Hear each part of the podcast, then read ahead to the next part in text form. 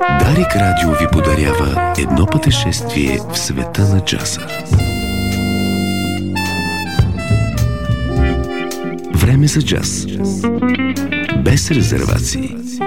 В неделя с Петър Себов.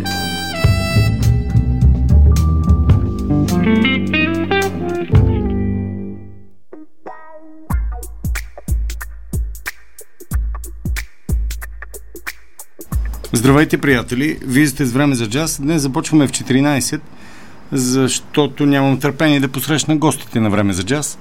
Това са Лиза Боева и Ицко Финци. Те идват за пореден път, за да представят един великолепен художник, който със сигурност се изучава в училищата по изкуствата. Той се нарича Еронимус Бош, живяла отдавна, обръща внимание предимно на лошото в човека или това, което го чака в ада – причудливи създания рисува. Те се изучават. Много от много, много анализатори даже смятат, че Бош е сподирен от, от извънземни, за да му дойде на ума да рисува такива създания, които се пъклят къде ли не, в ада, в градината на удоволствията, но за това всичко след малко. Сега към един пост. Както ви знаете, в това предаване не си служа с сценарии и ви споделям разни неща, пък вие сте хората, които могат да ги наложат едно с друго и да си направят парчетата, от парчетата мозайка. Та, един от приятелите ми във Фейсбук е публикувал пост на дама, която работи като доброволец с деца, бежанци от Украина. Аз не знам къде е центъра, в който тя работи, но това няма голямо значение. Чуйте. Вчера в центъра дойдоха деца от Мариупол. Умни и много възпитани. Пиша и плача. Когато взимаха бисквитка, сериозно питаха, трябва ли да си я разделят с още някого – а когато пиеха вода, след няколко глътки, питаха, може ли да я изпият цялата. За да се разговорим, зададохме им въпрос за родния град. Голям му момче сериозно отговори. Градът го няма. А малкият с доброта и непосредственост ни покани. Вие все пак идвайте. Морето остана. Мариупол. Градът го има, градът го няма, но морето остана. Ние оставаме за вас а, в време за джаз. Започваме с една композиция на Рой Харгрув, който само на 25 години вече свири с най-великите тенори на, на времето си. Сред тях са Джони Грифин, а, не на последно място Джошуа Редман, Джо Хендерсън. Аз ви предлагам една композиция, която се нарича When We Were One, когато бяхме един – и ви напомням, градът го няма, но морето остана.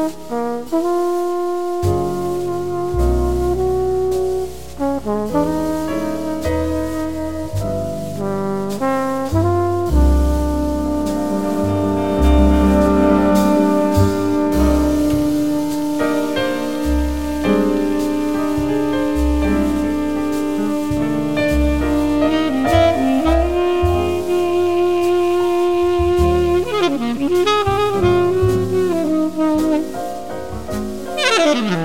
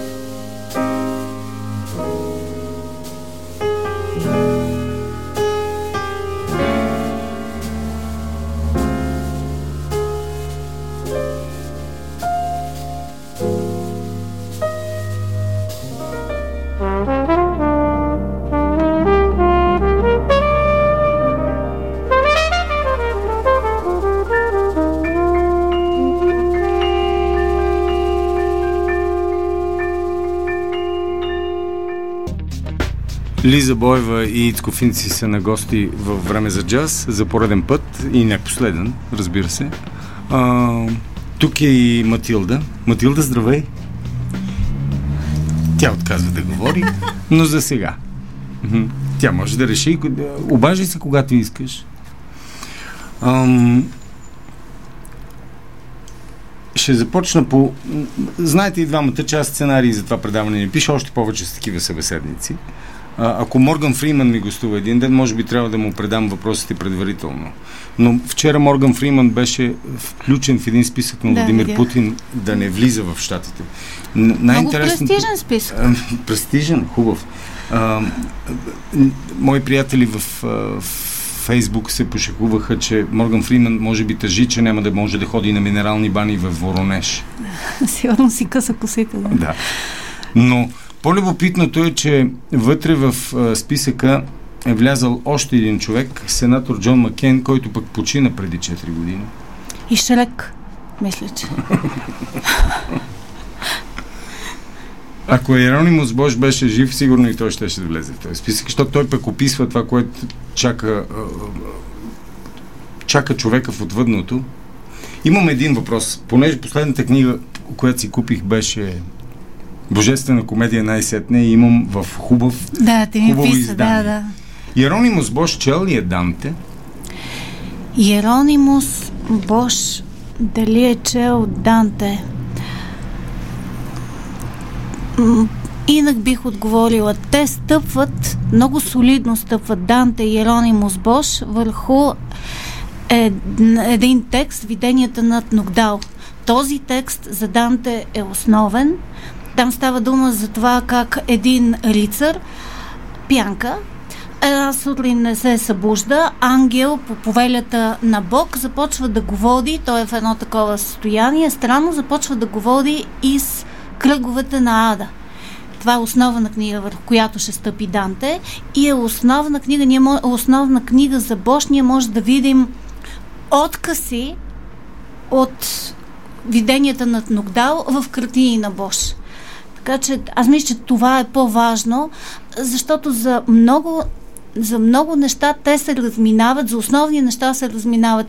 И аз мисля, че не е повлиял никак на Данте на, на Бош. Няма свидетелства. Ние всъщност не знаем какво е чел Бош. Много са малко документите достигнали до нас, свързани с Бош. Знаеме богатата библиотека на Братство на Светата Дева, към която е, към което братство е принадлежал Бош. Там библиотеката, книгите, това ние знаем. Но, например, ето нещо основно, в което се разминават Данте и Бош. Има строга иерархия на седемте смъртни гряха. Още папа Григори I Двоесов 590 прави тази иерархия, върху която ще стъпят англиканската, лютеранската, методистската църква, много други християнски конфесии, близка до седемте смъртни гряха, които Данте подрежда в чистилището. И съвсем различна съвсем неочаквана е подредбата на смъртните грехове и главният смъртен грях при Бош. Така че, а това е много основно. Така че, ето, къде може да се видят картини на Бош на живо, е, в оригинал? Главно, главно в Прадо. Главно в Прадо, там е триптиха. Значи, само да кажа, те са в музея Прадо, но те са собственост на краля. Са собственост. Да. В момента Имаше една голяма изложба тези дни, буквално тези дни в Унгария. Една наша приятелка замина да, да гледа тази изложба и там от Лувъра е, е дошла картина Кораба на глупците. Събрали се от тук там, но според мен най-добре, ако човек иска детайлно да отида да разгледа, да има време, това да се случи в Хертогенбош. Не са на живо картините, но така е дигитализирано, че ти можеш практически да се доближиш, да видиш с огромни детайли неща, до които не те допускат в музеите, а тези детайли при Бош са решаващи. Да дам един пример. В картината, в криптиха градия на земните удоволствия, намира се в Прада, огромен криптих, разстоянието, което човек, гледайки триптиха, трябва да вземе, разбира се, е голямо. А там в Ада има един малък фрагмент, който осмисля целият триптих. Там има в десния ъгъл с размера на почтенска марка, две фигури върху мост, черна и бяла фигура. Ето това е ключ за целият триптих. А това е с размер на почтенска марка и отдалеч, разбира се. Това е като това на Сикстинската капела. Ако не знаеш какво, как, що, това е една кавалкада от образи, от фигури, от светове, които по-адекватно е да ги видиш дигитализирани, направени или или другото е, така както аз имам възможност да пътувам, това разбира се е, е, малко хора могат по този начин да гледат картини сам, срещу творбата, без бутаница, колкото време ти трябва, защото на повечето места ти си ограничен. Капела с, кръв, с кръвени влизаш, 15 минути в тълпата, да, там е, е или, или тайната вечеря, ти отиваш, в една тълпа си сложен, 15 минути излизаш, вход за влизащи, вход за излизащи, Господин Финци, вие а, предполагам за това а, се влюбихте в Лиза, защото искате да консумирате тази, тази свобода да гледате на саме картините. Шегувам се, разбира да. Е, не. Е, причините за да се влюби човек а, никога не е една. Ага. Е, причината никога не е една. Така е, да, това го знае всеки. Събират се толкова много е, обстоятелства и, и соп се образува нещо. А колкото до този Иеронимус Бош, mm-hmm. а, аз от, от, доста отдавна съм го съзерцавал а, и вижте, а, има една дума, напоследък е обесценена, гениален. Но, много често употребяват mm-hmm. а, хората, а, пък а, още от баща ми помня, внушаваше ми да не я, често да не я употребявам. Тя въжи за много малко хора а, в света. И един от тях, аз мисля, Иронимус Бож, а, рис, рисунките му, картините му явно а, а, а, въжат за, за всички времена, а, а, могат да се третират по, от, към най от най-различни гледни. Не, това не е вярно. Да, да. Ето това не е вярно. Да. Не могат да се Аз- третират най-различни гледни Е, точки, защото Добре, имп... това, например, което прави сюрреализма, сюрреалистите, Ето, ето е. Сюрреалистите дори го включат в своя манифест и те се занимават с неща, които той не, не само не влага, а за него са коштунствени. Бош е, е част от един духовен елит, част от едно братство с много строги устои, с много странна, но все пак много ясна философия и тези волни интерпретации, които нататък следват, от манифеста практически нататък, тук може да се включи великия мастурбатор на Салвадор Дали, и преповторя онова лице, което той създава. Това са... Това няма... Това... Нали, коя съм аз да кажа, че Салвадор Дали е така, но, но това няма общо с... Това няма общо с Бош. Няма. Да, обаче, обаче им служи на същите. Служи на. Салвадор Дали, но не, няма общо с Бош. Това са различни неща.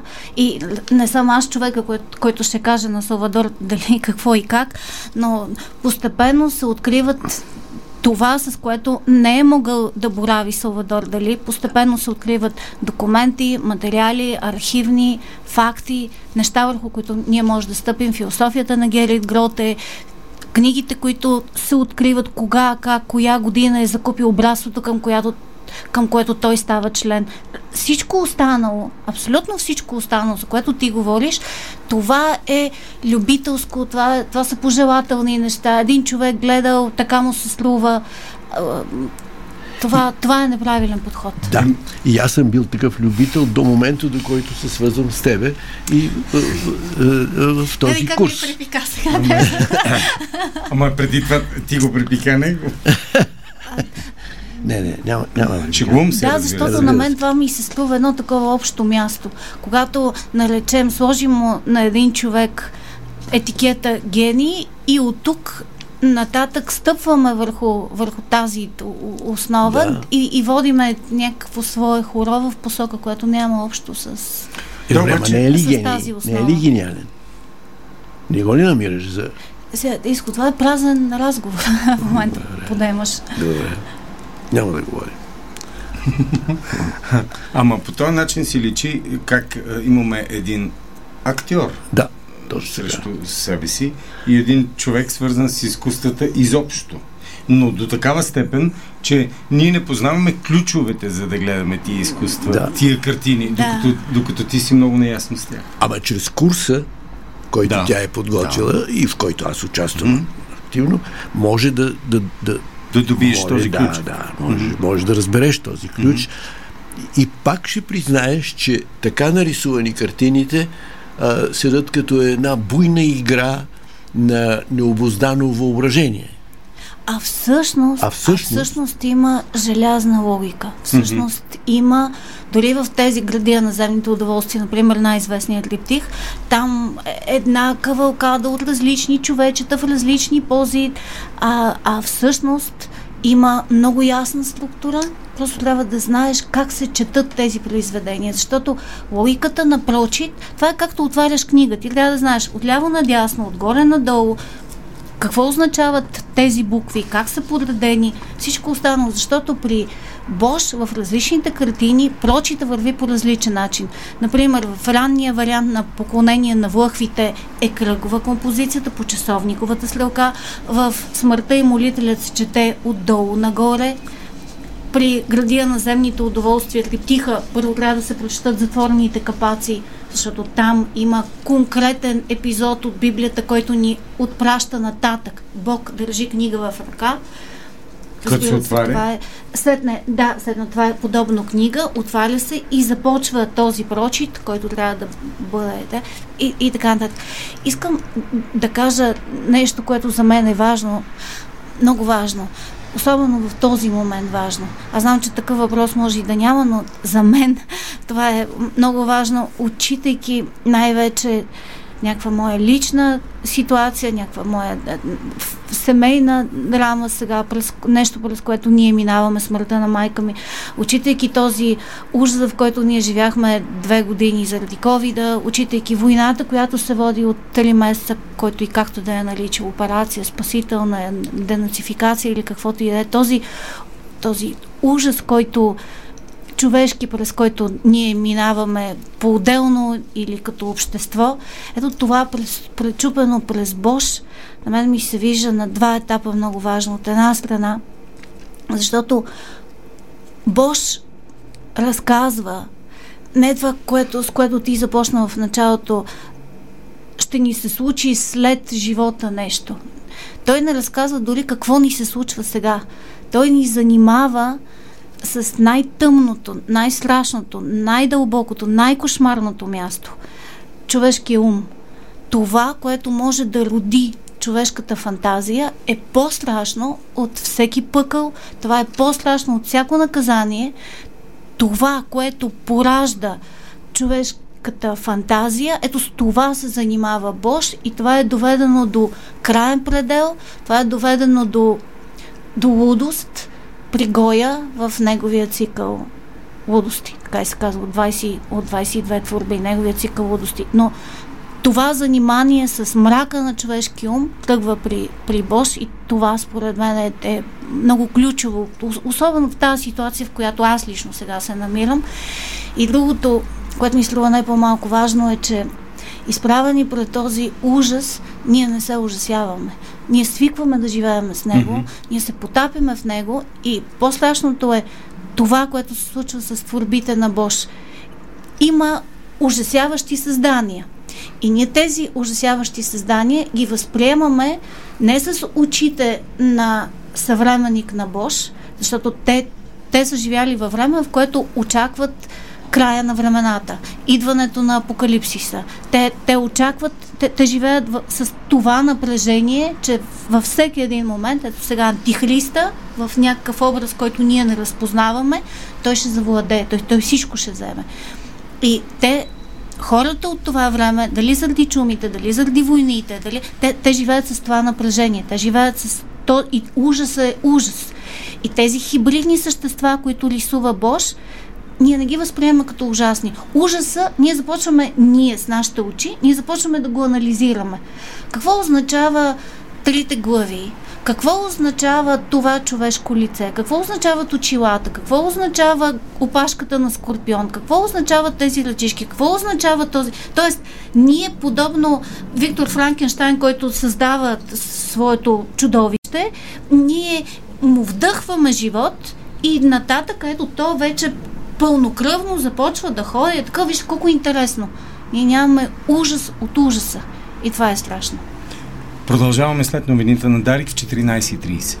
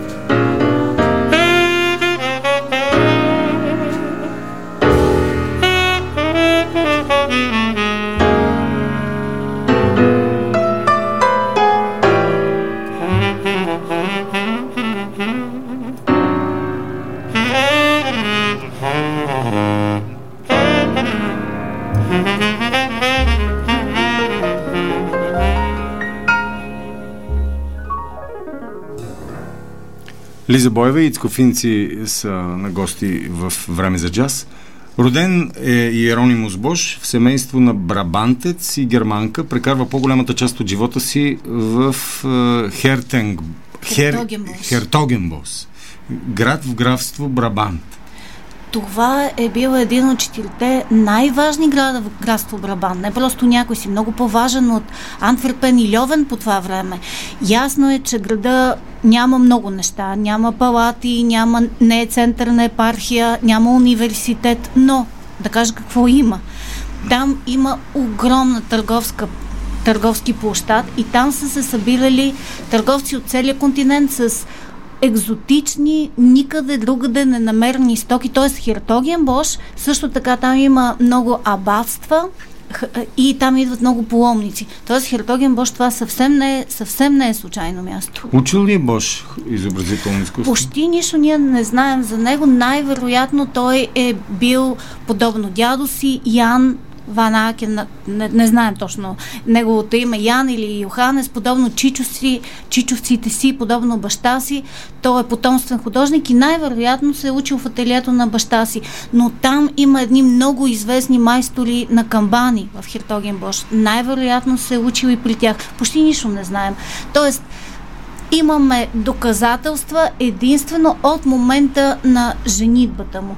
Той 36, ето, например, не знаем кога е роден. 36-37 годишен той се жени много удачно за една по-възрастна от него дама и от този момент нататък той прави огромен социален скок. И от този момент нататък, да, ние знаем като много богат човек, той разполага с имоти, покупки, продажби. Ето тук ние знаем, тези документи ние имаме. Умира в време, когато Хертоген Бош е покосен от чума и дали подобно Тициан той се разболява и заради това умира, ние не знаем. Не знаем къде е погребан. Тоест, ето от тук нататък пак започва мъгла. скачам от тема в тема, но все свързана с Бош. Вчера с мои приятели тук и колеги разглеждахме тези... Е, ти, вие ме запалихте. Има едни дървени фигурки, които се произвеждат от мания по Бош. Да, да, да. Вие да. имате някои да, тях? Да. А, скъпи ли са? О, ние ги купувахме в Палермо, а, едно много мизерно място. Там, и оттам започна. Иначе, ако отидеш, разбира се, по музеи, по така, е много скъпа история. Така. Зависи Вчера откъде. видях едно синьо създание с хобот. Не мога да определя на какво прилича. Първата асоциация, която получих е, не знам дали сте го гледали, Междузвездни войни, завръщането на джедаите. Има една сцена при Джаба, един дебел гущер, който седи е хванал Хан Соло и го е замразил в някакъв е, разтвор и го държи като пленник. Там има един музикален състав от причудливи създания. Има едно синьо нещо, което свири на траба. Аз съм сигурен, че Джордж Лукас е виждал този герой на Бош. Може, но това не е само при Бош. По принцип, ако погледнете на миниатюрите, аз знам за какво говориш, това е най-вероятно тромпет Мгм. или тръба, може да е свирка. А, трябва да е духов инструмент. Н- Да, това е по принцип по миниатюрите от 12 от 13 век, може да погледнете, са ето такива човечета изобразявани и да, трябва да бъде тръба, защото това е плата, това е като нос продължение на носа е тази тръба и той свири всъщност на носа си, свири на плата си. Това, това не е при, само при Бош. Всъщност, сега с риск да се скараш с мен, да спориш с мен, аз ще ти направя забележка, че не ми... Ма, това си е моя грешка, не, мо, не твоя, че музиката, която звучи в лекциите, в а, вашите лекции, вашия лек, лекционен курс за Бош, е на все, все джазмени, на Роко тромпет, Росен Захариев Роко, Веселин Веселинов Еко Бас, Валентин Геров Виола, Васил Спасов Пияно и Венцислав Благоев Тромпет. Единството, което ме успокоява, е, че всички те са били във време за джаз. Даже по няколко пъти. Как си решихте на това? Или те предложиха? Това са фрагменти, не, това са фрагменти, От които, техни? това, не, не от техни произведения, Мгм. сме взимали от техни произведения, а ние записахме всеки един от тях, като, например, у Еко Ние записахме Еко и Росен Захариев дойде. Васко Спасов ни даде. Ние просто помолихме, може ли фрагмент? И Васко Спасов ни даде фрагмент, който специално за пиано той записа. Роко, знаеш той как записва музика, той каза как, да, и, и започна перкуси, започна, да. А Еко също записа. Тоест това са специално за нас записани фрагменти, неща, които изфантазирани от, от тях. Валю Геров записа, Санди мисля, Даниел. при Санди, да, записа в студиото на, на Санди Даниел. А, да, така беше. Тоест, това са. Не сме взимали от техни произведения, а, а за нас фрагменти, които те измисляха. Преди малко си говорихме за перфекционизма, да направиш нещо там, където му е мястото. За един сериал си говорихме, Токио Вайс, Да. как хората са отишли и са снимали в Токио, като филминг локейшн. Намирам, че както предишния ви лекционен курс, така и този, се получава една доста изпипана продукция, която стига до перфекционизъм. Има ли начин този цикъл лекции и предишния също да бъдат предлагани и в чужбина? Виж, Те са онлайн. Те са онлайн. Може да ги купиш от навсякъде, където има интернет. На български. да, на български. Да, но на български. ако, ако... И аз си представи, че от Нидерландия има небивал интерес а, за Еронимус Бош. Точно от Нидерландия има, имаме вече хора, които са, но, но те са българи. Те може да се субтитрират, Но има, според да. мен. Не, не Може съм се занимала с това, защото а, много ни отне време да направим курса Италиански и Северен ренесанс, а после започнахме курса за Бош и с субтитрите аз не съм стигнала изобщо до там да се занимая, но има и друго. А, когато е отворен този курс, когато тече, например, едногодишен Италиански и Северен ренесанс, има непрекъсната връзка с мен. И, и аз общувам с хора, непрекъснато ми задават въпроси и, и така и аз си представям, че ако трябва това да го правя на езици, които аз не знам, а трябва да търся специален превод, т.е. ако, например, човек не знае английски или руски, т.е. езиците, които аз владея, английски, руски, зле италиански и български, нататък комуникацията ще бъде сложна. А, на, а, в момента съм в сайта filizi33.com. В лекцията АД, част от цикъла посветен на трептиха градина на зим, земните удоволствия, звучи мелодията изобразена върху задните части на дамгосания човек под лютнятя. Да. Под бютнята. Да. Под лютнятя. Е, Какво е изобразено там? Това е съвсем конкретно произведение, съвсем конкретно, което Бош изобразява. Бош е много детайлен, Бош е много конкретен и ето това не са просто ноти, а това са конкретни ноти от съвсем конкретно произведение, което е звучало. Когато, например, това, ти, ти, ти говориш за нещо, което се намира в градия на земните удоволствия, тази част наречена ад. А в центъра има около едно езеро девици, около тях е една кавалкада, която се носи и това е пък изображение на един танц, съвсем конкретен танц. И той звучи в лекцията. Аз съм взела един фрагмент от филм на Франко Зафирели, Ромео и Жулиета, и там няколко танца се танцуват, но там се танцува и този танц. Ето, това всичко е много, много конкретно при Бош. Тази, тази абракадабра, която изглежда на пръв поглед, е много конкретна. А, отваряме ни скоби. Лиза Боева може ли до година отново да се разболее на тема Шекспир? В смисъл, тия, тия множество знания, които има в твоето съзнание, в твоята Виж, памет. те са свързани. Ето, а, ви- виж, например, това. Сега в курса за Бош има една творба, не е картина, това е един плод за маса, където Бог рисува себе си в окото. Тоест, той, това е всевиждащото око, което всичко вижда, нали, всички грехове, хората, създа, и вижда и себе си. Много сложна тема, с която се занимава и Шекспир. И това е фрагмент, който ти четеш. Да. Да, може да кажеш. Е, това е един диалог между Брут и Каси. Да. И там става дума точно за той, че човек вижда себе си чрез другия. А, понятието му за това какво представлява той е е, се, се образува от това, което, което другите му казват или, от, или той усеща, че, че като такъв го виждат. А, и а, е, това е тема въобще на Ренесанса а, да познаеш себе си. А, това от Алкивият на, на Платон насам е изобщо тема. Е, да, ясно, но, но... но по време на Ренесанса това наново започва да става занимание да. на е, не, Всеви Кисарийски, после Бонавентура. Не, не е само. Въпросът е, понеже ти питаш за, понеже ти питаш конкретно за Шекспир. Ето това е една тема, която развива, която развива Шекспир. Това отново е Ренесанс. Ние сме на същото място. Ние пак сме в Ренесанса и ние пак сме в... Дали ще бъде Англия, дали ще бъде Северната не може така да се, не може така да се подели. Аз не може да бъдат плътни моите занимания с Бош, ако тази тема, която той развива, например, за лудостта или ето темата за това ти да се огледаш през другия, аз не я представя, да речем, ето Юлий Цезар на Шекспир звучи в, в курса, а пък става дума за Бош.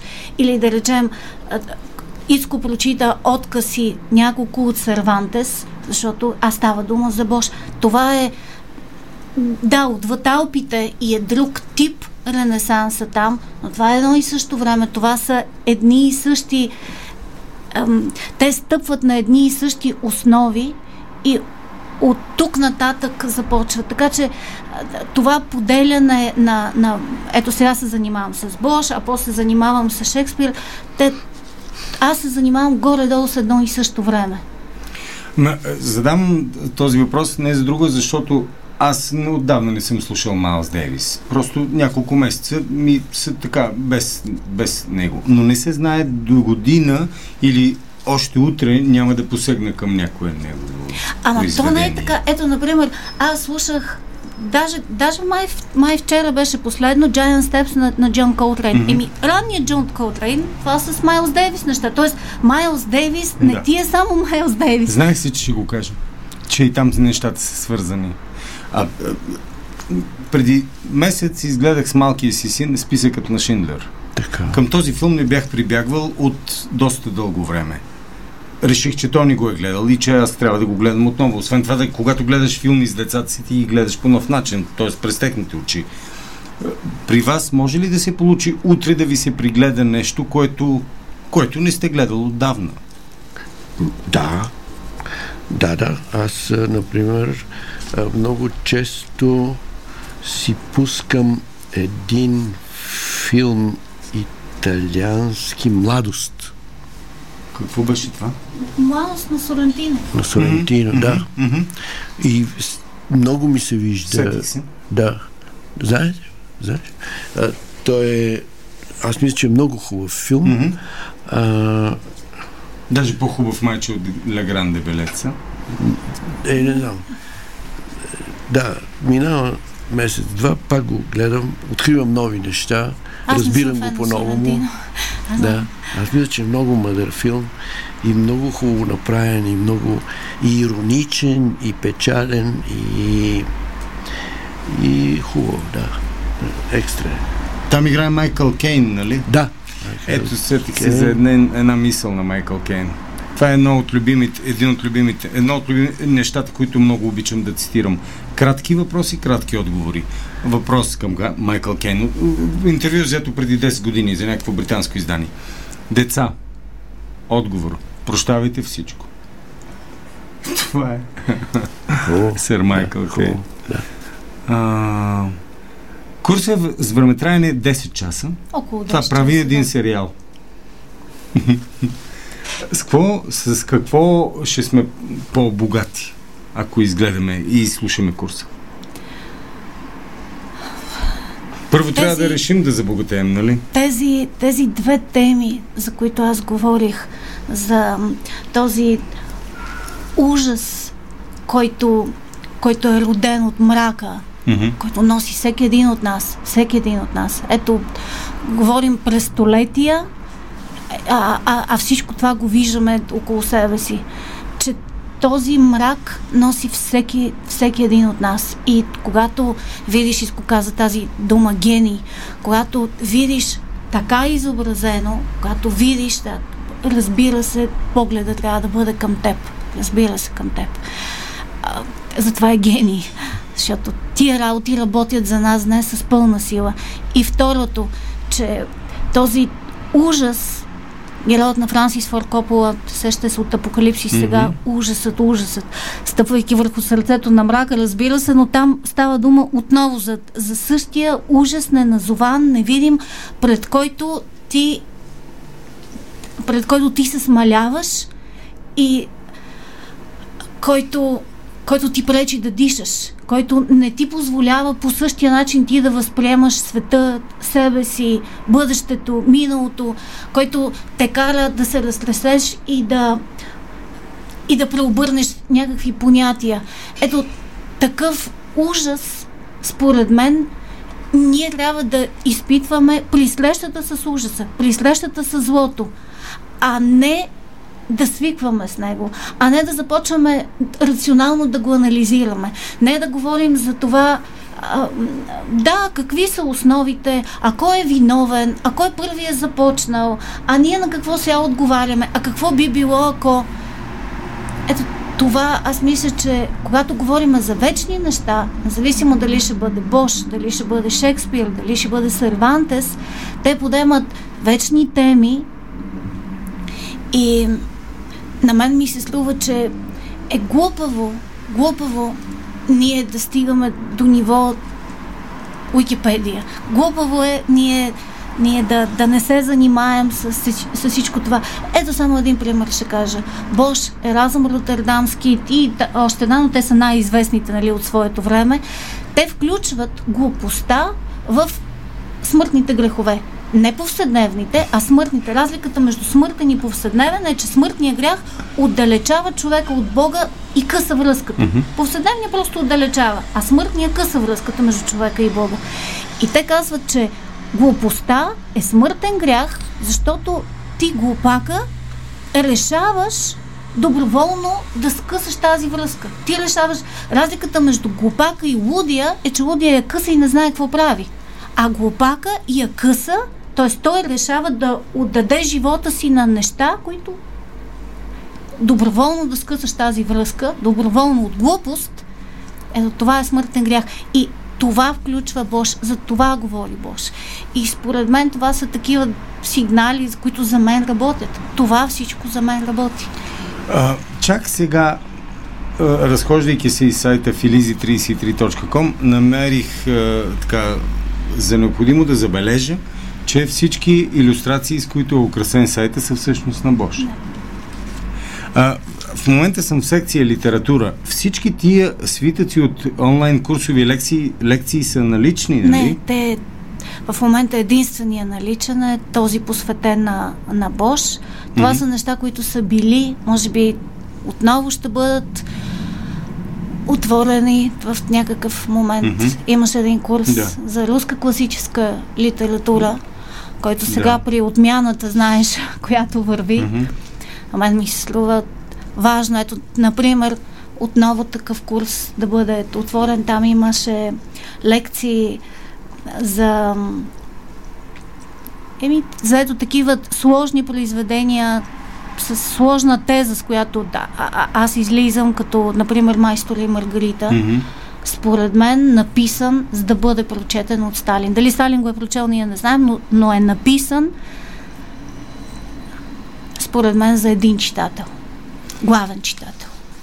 А тия дни къде е възможно, защото в момента не мога да го намеря в filizi33.com, съм срещнал, че има лекция на Филизи, за Уилям Голдинг и повелителя на мухите? Не, това, това предстои. Лекцията а, е записана, okay. да, може, може, би, може би лятото ще бъде, е, може би след месец, не, не съм много сигурна как, как е измисля програмата, не я знам в момента на изус, но има я, да, и тази е, лекция на мен сега ми се струва много Добре, имам актуална. въпрос. А, защото това е едно от първите произведения, които мен ме впечатли като тинейджър. Теб кога те впечатли То, то, роман, мисля, че. А, мен кога ме впечатли? А, да, може би като тинейджър, mm-hmm. да, да. Аз останах шашнат от това произведение.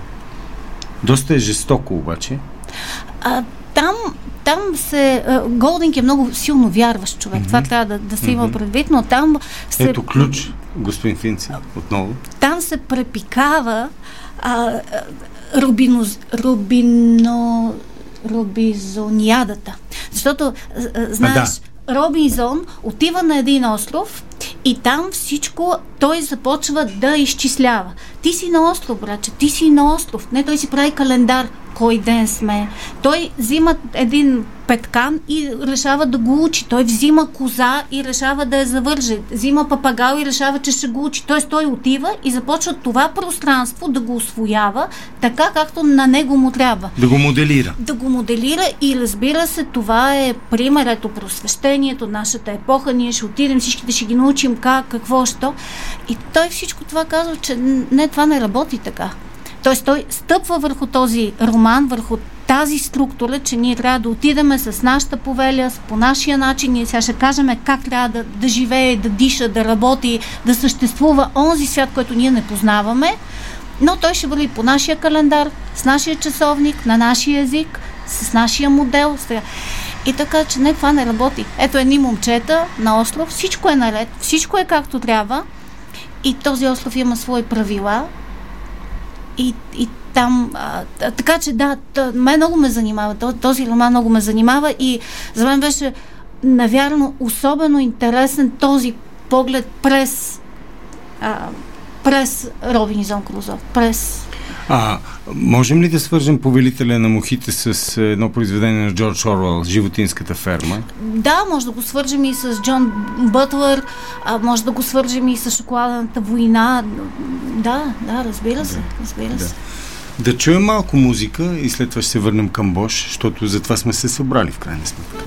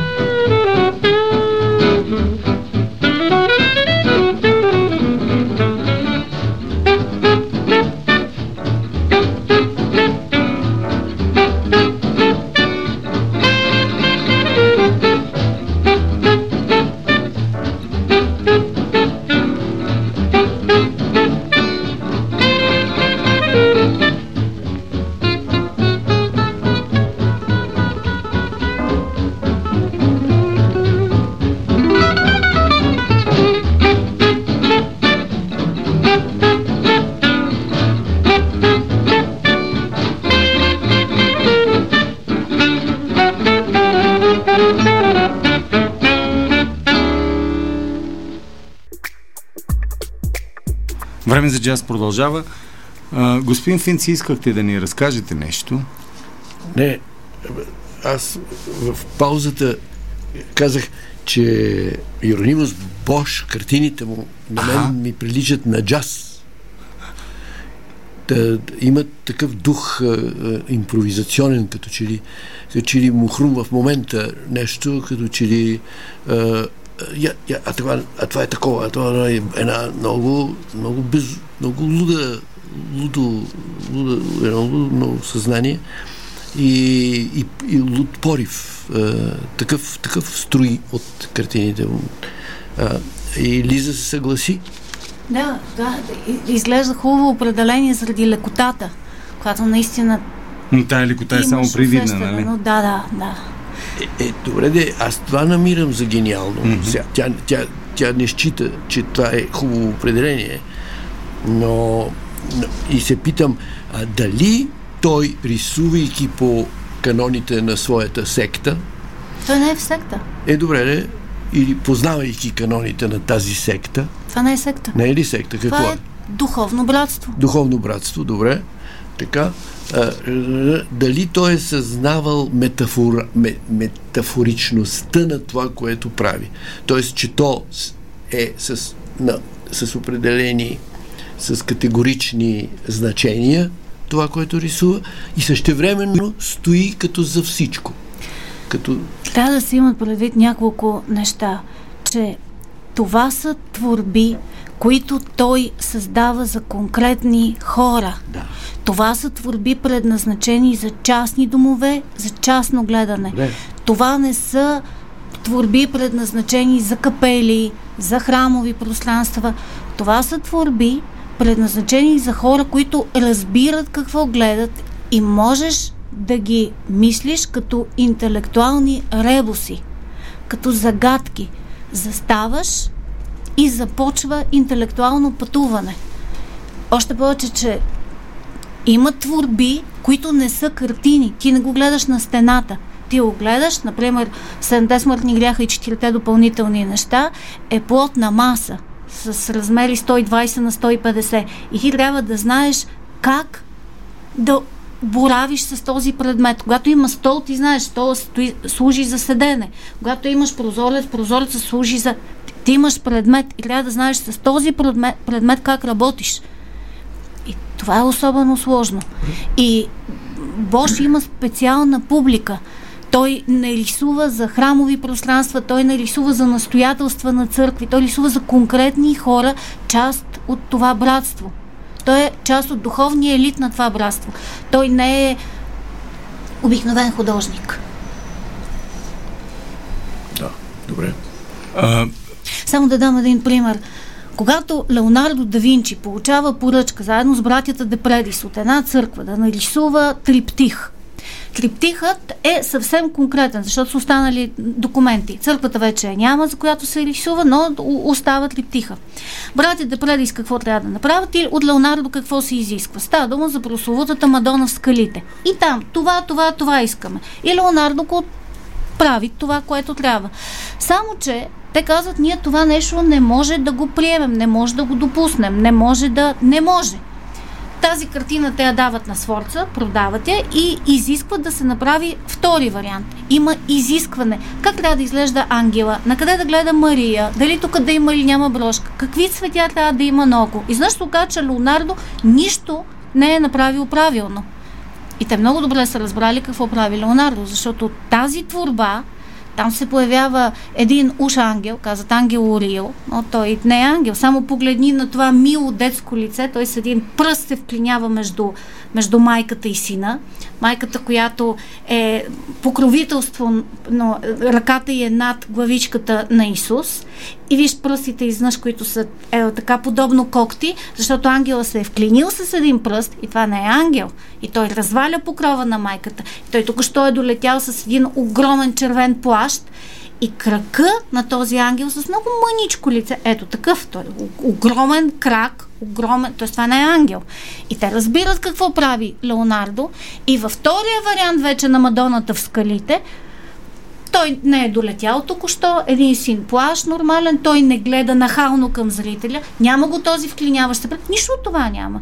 До Мария има Колумбин, няма вече Колумбин, до Йоанн Кръстител, нищо такова вече няма. Тоест, всичко онова, главно онова, което влага Леонардо, тук е махнато, защото има изисквания, защото хората, за които той създава тази творба, говорим за същия този ренесанс, хората, за които той създава тази творба, са от конкретна базилика. Това е творба, триптих предназначен за храмово пространство и той не може да прави каквото си иска. Докато Бош, е, ето от, отличието, докато Бош рисува за конкретни хора, ти го наричаш секта, но за това духовно братство, те разбират тези знаци, ето казваш за тази метафоричност. На тях всичко това им е ясно и той може да си го позволи. И него никой не го спира. А, тя заговори за неща, които се, са били поправими. Тоест, Леонардо е нарисувал в началото на едно, пък после е, да. по поръчка е нарисувал друго. А, тъмната страна, светлата страна на нещата. А, така ми се струва, че трябва да ви задам въпрос на вас, господин Финци. В театъра или в киното с Исхак Финци лесно ли се работи, защото тъмната страна може да между снимките и, и в, отзад в гримьорните да се разкрива. Сприхав ли е Ицхак Финци по време на снимки?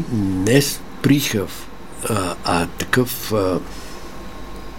Сега като си, като гледам назад, разбирам, че не е било лесно и, и, и може би поради това има доста филми, в които са ме избягвали е, как да кажа, ставало е дума, както разбирам и после не, не, не, остави това. да, за някои режисьори това е било добре, за други съм бил лош, не, нетърпим. Но е, сам мога, сам си спомням си, че съм, сме стигали с, примерно с Еди Захариев до положение. Си е, е, предложение, предложение, ама ти сега обръщаш наопак и всичко, искаш да, да какво искаш сега? И става даже е, караница, в този момент аз млъквам и се подчинявам, но пък все някакви, някакви идеи, много от тях явно не, непоносими и а някои пък а, се приемаха. Да. Се, се имах някакви, да. Общото май съм бил а, маняк, който а, е считал, че примерно и за актьорите съм бил също мъчно търпим, за колегите. А, съм бил маняк, който е считал, че най-добре режи, разбира изискването на режисьора от дадено място от пиесата, указанието, аз го разбирам и така. И, и съм имал вътрешно желание да внуша моето собствено разбиране на останалите. И, и, и, и било е време, когато съм го обяснявал зуми, ама бързо съм се отказал и съм се стараял с начина по който аз играя да, да го налагам е, около себе си. Е така, и така, в такива мъки съм прекарал живота си. мъки. Е, мъки е, да. А, защото се стига до, до, и, до, и до безисходици, и до, до, до, до неприятни, как да кажа, моменти. А, и после изведнъж нещо се отваря. Разбирам, че нито моето, нито на режисьора е, е добро, а той е по средата всъщност. Това, което от, от, от, от стълкновението, оп, изведнъж нещо разбирам трето и то се оказва доброто и той приема третото за добро и така. Да. Имам още един въпрос. Може, мога да започна с Лиза, ама Най- ще започна с вас. Не, не, не. Да. В едно предишно ваше гостуване, пак двамата тук Да. във време за джаз, тя сподели, че много и се пътува по маршрута на Одисей. Какво стана с тази идея? О, Чакаме Матилда да порасне. е, може би ще стане, не знам. Е, Трябва да... Спомена даже Картаген, да там Е, да да, стигнете. да, да. Е, как по маршрута? Ще тръгнем, само да няма да го караме 10 години. Да, ще тръгнем от Роя. И, и да, ще я караме. А как го е занесло, само си помислих. Трябва да се върне при жена си. 10 години. Та знаеш колко е разстояние? 10 години. И през Картаген, и нагоре стила и Хариб. 10 години не мога да се върне. Господин Финци, кое е нещото, за което най-дълго време сте се старал да постигнете? Най-дълго. Е така като Одисей. Цели 10 Ами, години при него. Цели 10 години. А, При да него съм са били. за нещо. Не, чак да, 10 да си години, поставите не. за цел, Да. пък да е изисквало много време това да се постигне. Е, как?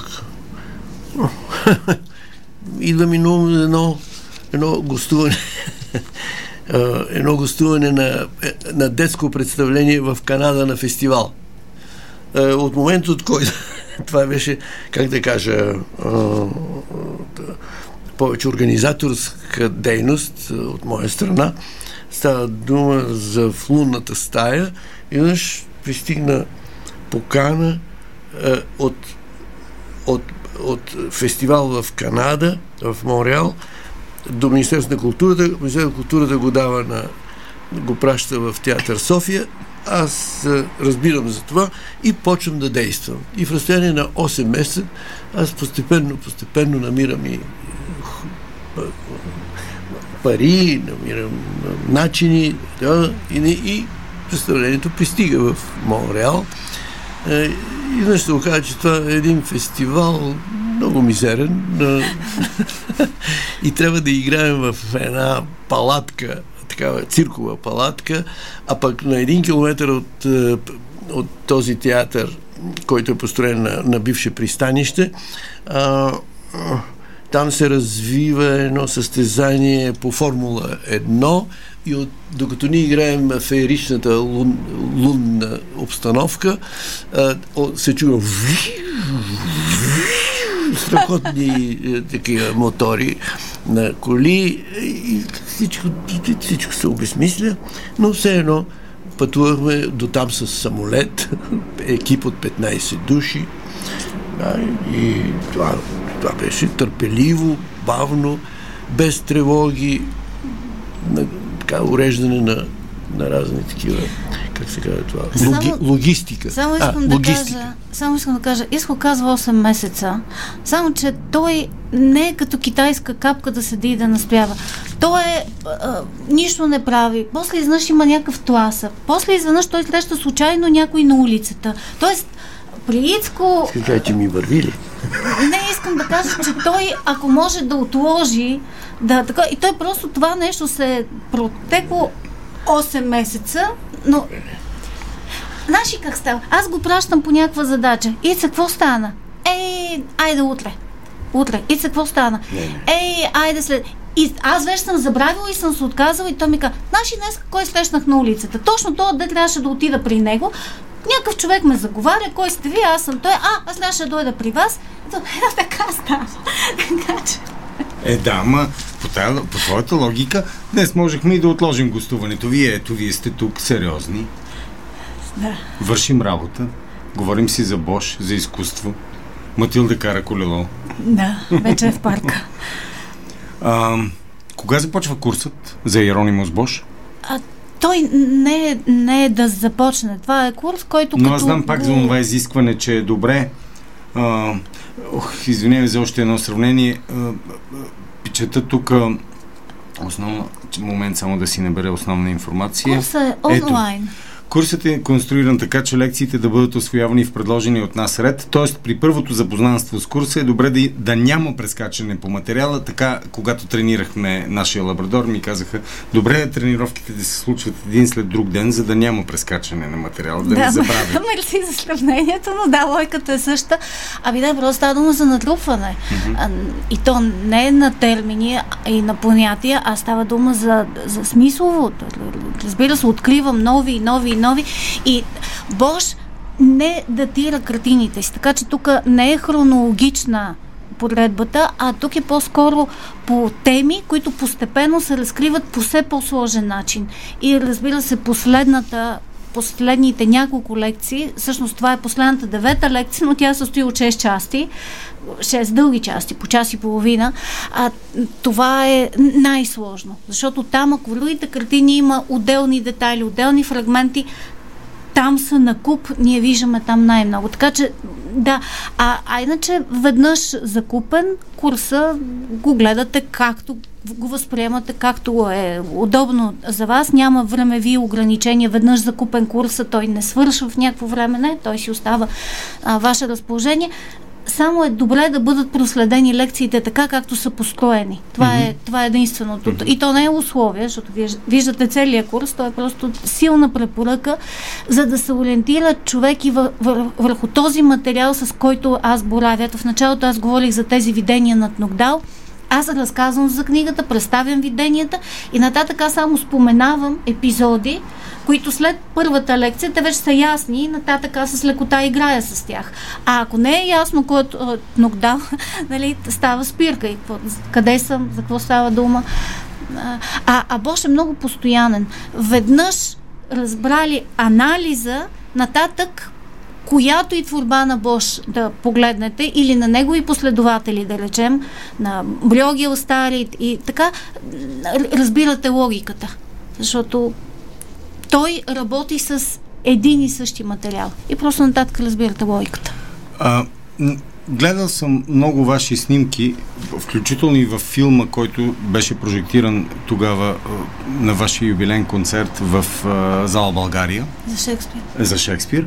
А, на много от снимките една от основните мой приятел ме научи преди време. Не, се, не, не дей да се докондисваш пред обектива обектива трябва да те снима а, по възможност, когато ти не знаеш, че те снима. Или така да изглежда. Или така да изглежда. Ето това е моят въпрос към вас, господин Финци. Да. Когато Лиза ви е снимала, да. защото това е едно от нещата, които тя умее много да. добре да. да прави, да. А, когато ви е снимала пред разни порти, разни огради, да. разни сгради, да. вие играете ли или наистина не знаете, че тя ви снима? Не, аз знам, че ме снима. Така ли? О, не, Ицко има в тези случаи съвсем конкретни задачи. Например, Ицко е пред Санта Мария новела и е той, града и тази изграда отзад. И той трябва да изиграе това пространство. Той трябва да влезе в диалог с тази архитектура, защото на мен сега в случая това ми е важно. И той влиза в такива, в такива диалози. Защото е той и пространството около него. диалози.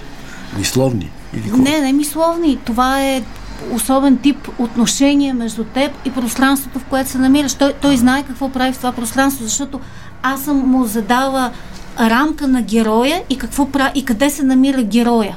В какво пространство е герой. И това не е просто някаква църква отзад.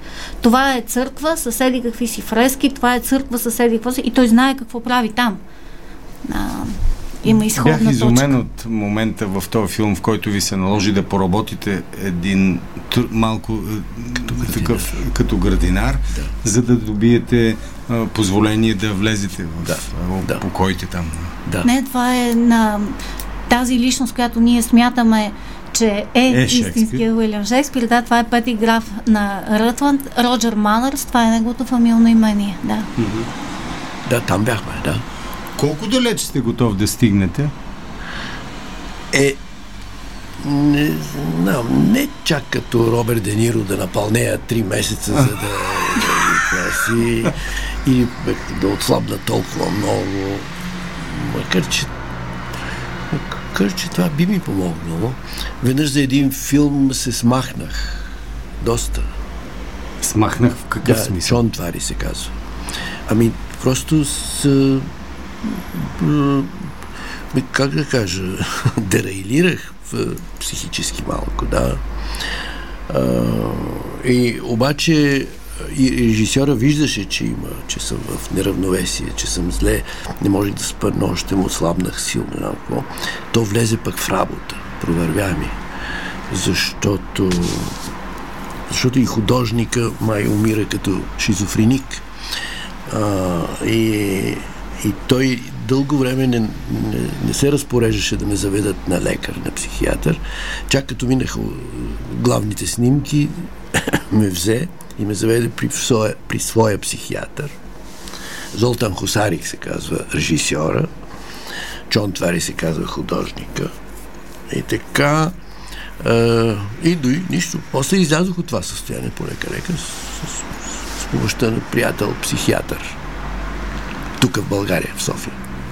Да послушаме малко музика и да поговорим още малко след новините на 15, в 15.30.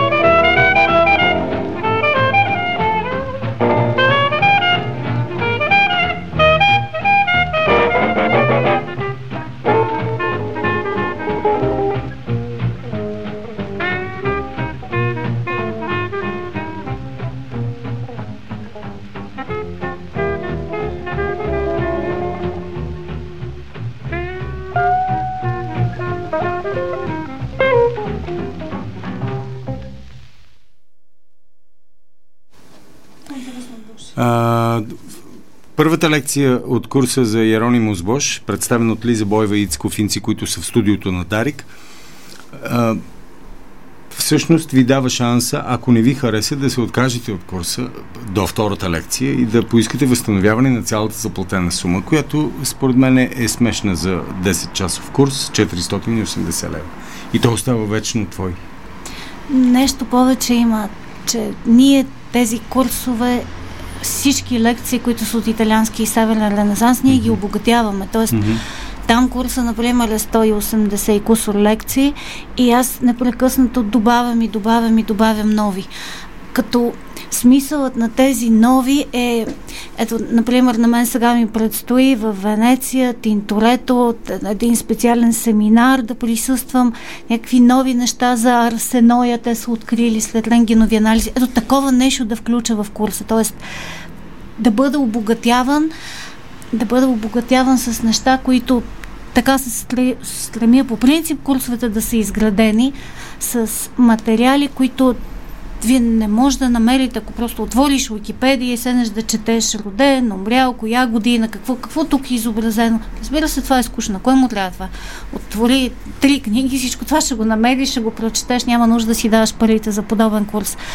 А идеята тук е това нещо да, да остане и то да бъде надграждано. Преди време ние направихме преди 4 години а, лекция онлайн, пак за градина на земните удоволствия. И сега, тъй като градината аз съм включила в този курс, а междувременно аз съм се занимавала с... Има нови неща, които съм сложила. Ето тези четири лекции, да речем, те са заменени, обогатени, са модифицирани и така нататък.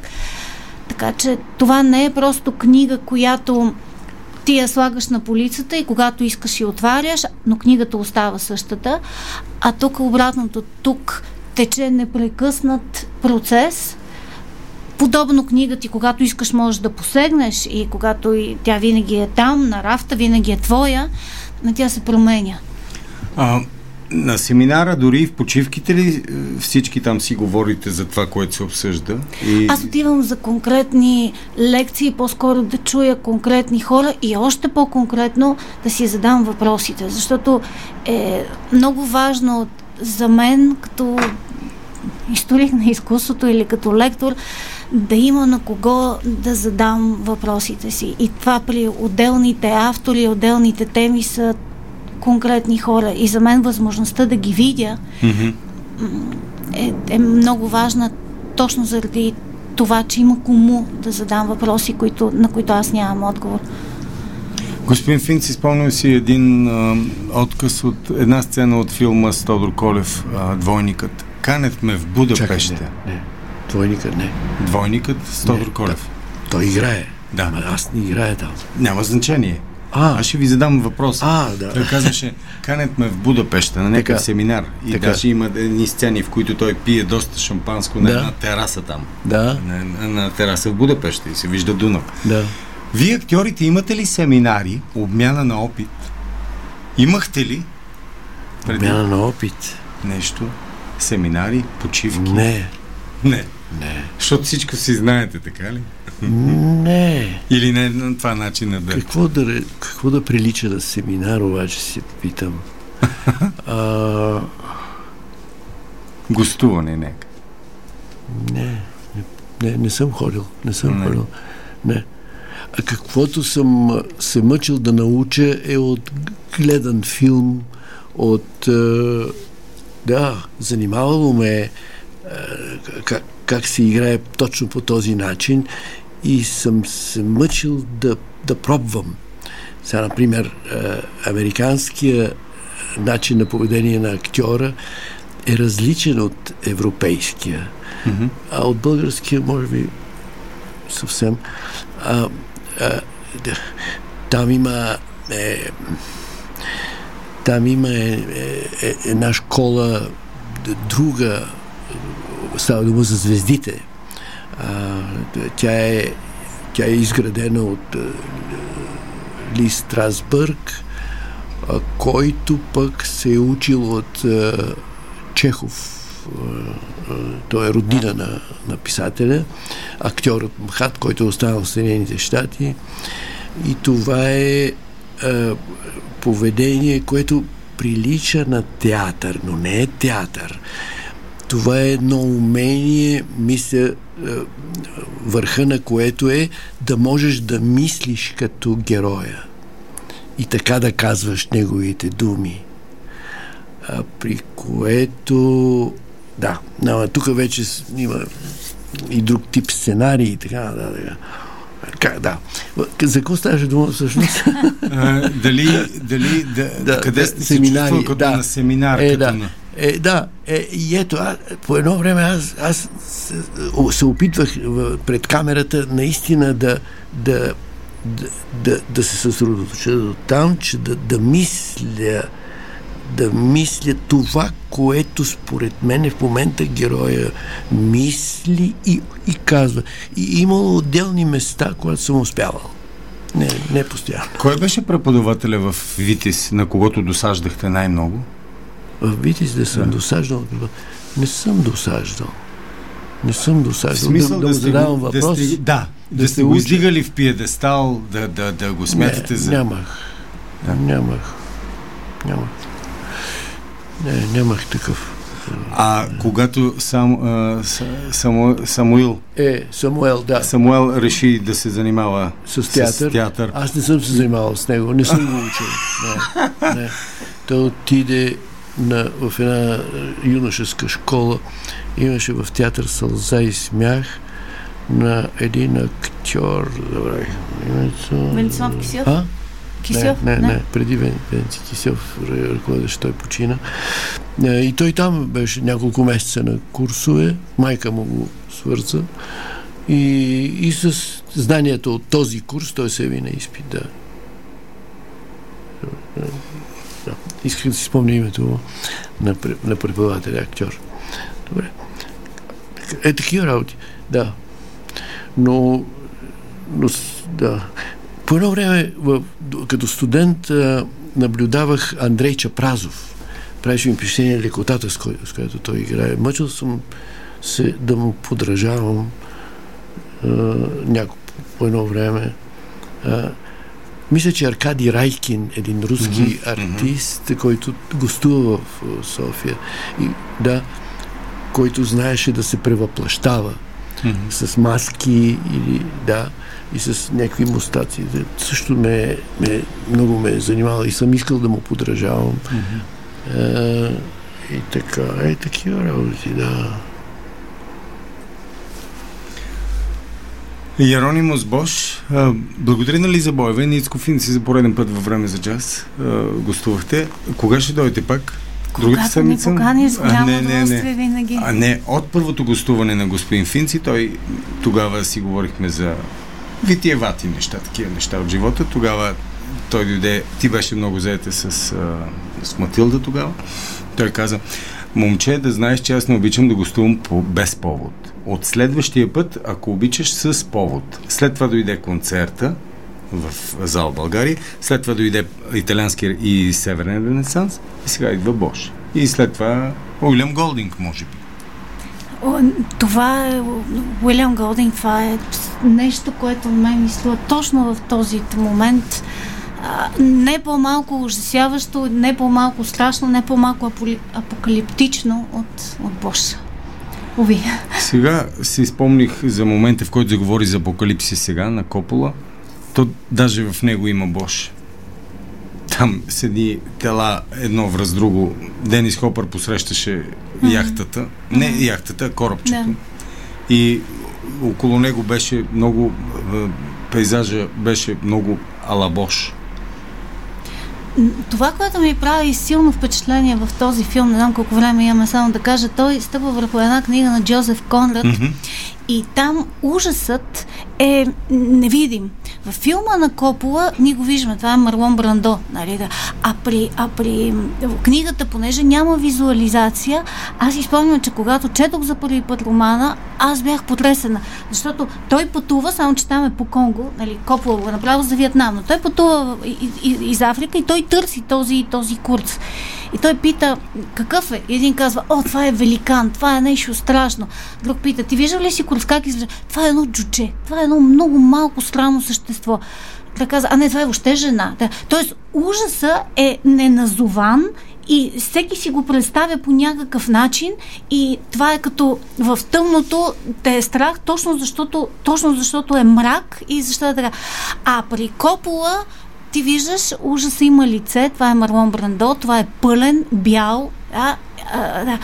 човек. И на мен е тази игра с ужаса във филма на Копола и книгата, на, върху която той стъпва, мен ми е много интересна и още по-интересна ми е при Бош, защото ужасът е конкретен. Ето, например, в картината Свети Йоанн на остров Патмос има едно същество, родено от фантазията на Свети Йоан, едно хибридно дяволско изчадие, което е с лице на човек, но на интелигентен човек, с очилца, с много финни черти, с, а иначе с опашка на скорпион, с куруба, с едни такива странни мечи ръчички. И ето този префинен ужас, съставен по този, по този начин, според мен е още по-страшно. Лиза Бойва и Ицко Финци във време за джаз от света на префинени ужас. След малко ще ви поздравя с последната композиция.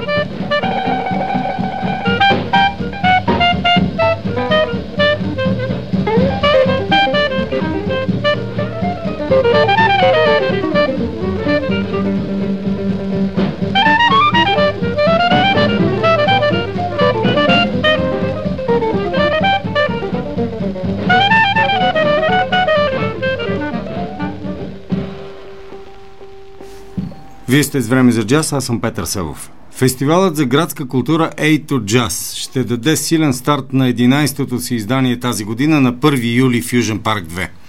Първото голямо име на световната музикална сцена е Джон Маклафлин, който пристига с бандата си Fourth Dimension.